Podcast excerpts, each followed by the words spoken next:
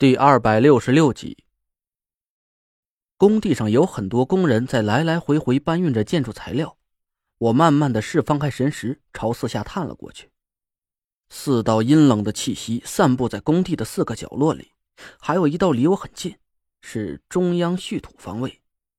我心里暗暗点头，看来这块地皮还真被人施过法，符合五谷台财风水局的规矩。突然，我身子一震，好像是感觉到了一股很强烈的木星之气。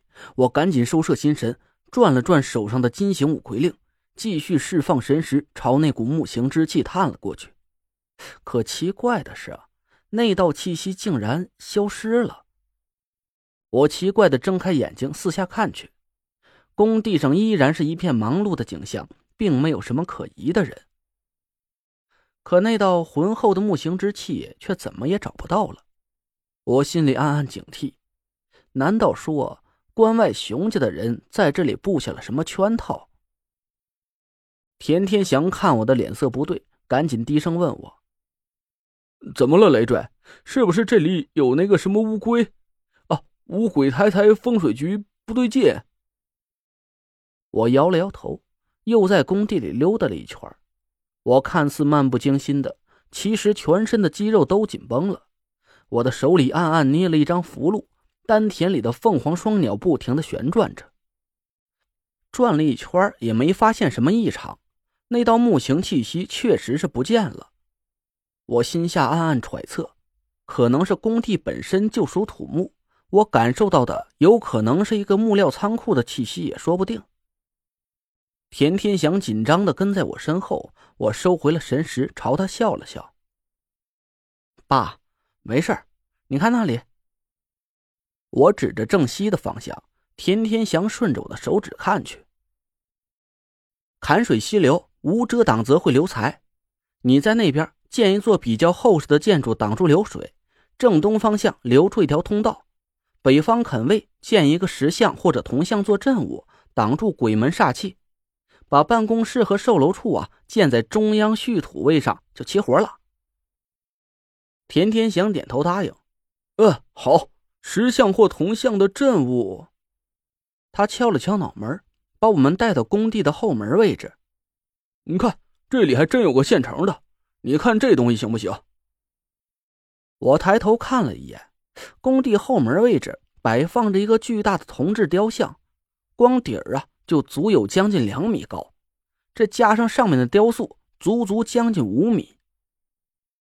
雕像是一只下山虎的形象，虎背如弓，高高的竖起尾巴，额头上的王字是清晰可见，神态威严，栩栩如生。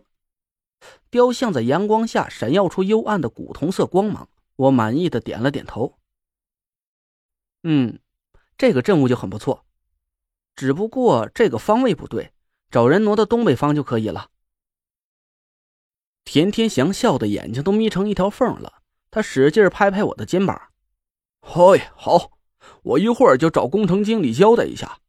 雷坠啊，多亏有你这个贤婿，爸趁着还能干得动，多赚点钱，以后都是你和慧文的。哎，对了，你们可抓紧给我添个大胖外孙我的钱以后都给他。”哈哈。田天祥大笑起来，几个女孩也不怀好意的对我们挤眉弄眼我和田慧文臊得满脸通红。我悄悄的问了一下夏天，我问他刚才有没有感觉到什么不对劲的气息，他皱着眉想了一下，是有一道不太正常的气息，但是和那天我感觉的一点也不一样。可我就奇怪了，怎么刚才那道气息也好像很熟悉，就像是……他好像是在自言自语，一会儿低头沉思，一会儿又摇摇头。我让他搞得一头雾水，正想问他那道气息像什么，天天祥在一边兴高采烈的喊我：“雷坠啊，走走走，爸请你们吃饭去。”我只能跟着田天祥出了工地，一路上夏天都沉默不语，低着头也不知道是在想什么。最近这段时间也是奇了怪了。田慧文的生意竟然一天比一天好，每天晚上顾清河都会到家里和田慧文汇报工作。烂尾楼进展很顺利，几乎每天我都会带着几个女人陪着田慧文过去一起看看。田慧文有点不好意思，她说每天都让我们这么陪她呀，也不是回事不行啊，她就和顾清河单独来烂尾楼监督工程，让我们该干嘛干嘛去。我当场就否定了他的想法，说句自私点的话，任何人出事田慧文也不能出事我们就这么每天呢，在家和工地之间来回奔波，虽然辛苦点吧，但好在又是半个多月过去了，关外熊家就和人间蒸发了一样，再也没来找过我们任何麻烦。关于那个金祥大酒店，王旭一直都在努力打探消息。可直到现在却没有任何进展，我们都感觉很不可思议。我皱着眉头看着笔记本电脑上发过来查无此处的消息，茫然的摇了摇头。中州和周边的地区几乎都让我们找遍了，可就没有一个符合条件的酒店，这也太奇怪了。其他人也纷纷表示不解。就在我们冥思苦想的时候，张俊轩敲开了小院的门。月月，嘿嘿，大家好。王月脸色一红，我笑着打趣了他几句：“小别胜新婚啊，你俩才几天没见面就忍不住了？”去你的！王月朝我一瞪眼，我朝东厢房努了努嘴。张俊轩不好意思的挠着头，俩人高高兴兴的进屋窃窃私语，我们一屋子人都笑了起来。晚上吃饭的时候啊。我们又提起了金祥大酒店的事儿，张俊轩听了，就在旁边插了一句：“这事儿有可能是你们查方向就错了，酒店不一定叫这个名字，这有可能是他背后的集团名称。”哎，对呀！田慧文突然一拍大腿，说：“我怎么就没往这方面想？还是张大哥脑子快，有可能是一个叫金祥集团。”或者金祥房地产开发有限公司的企业承建了这座酒店，可酒店的名字却不一定是叫金祥。月姐，你赶紧给王叔叔打个电话，拜托他帮我们查一下相关的消息。好。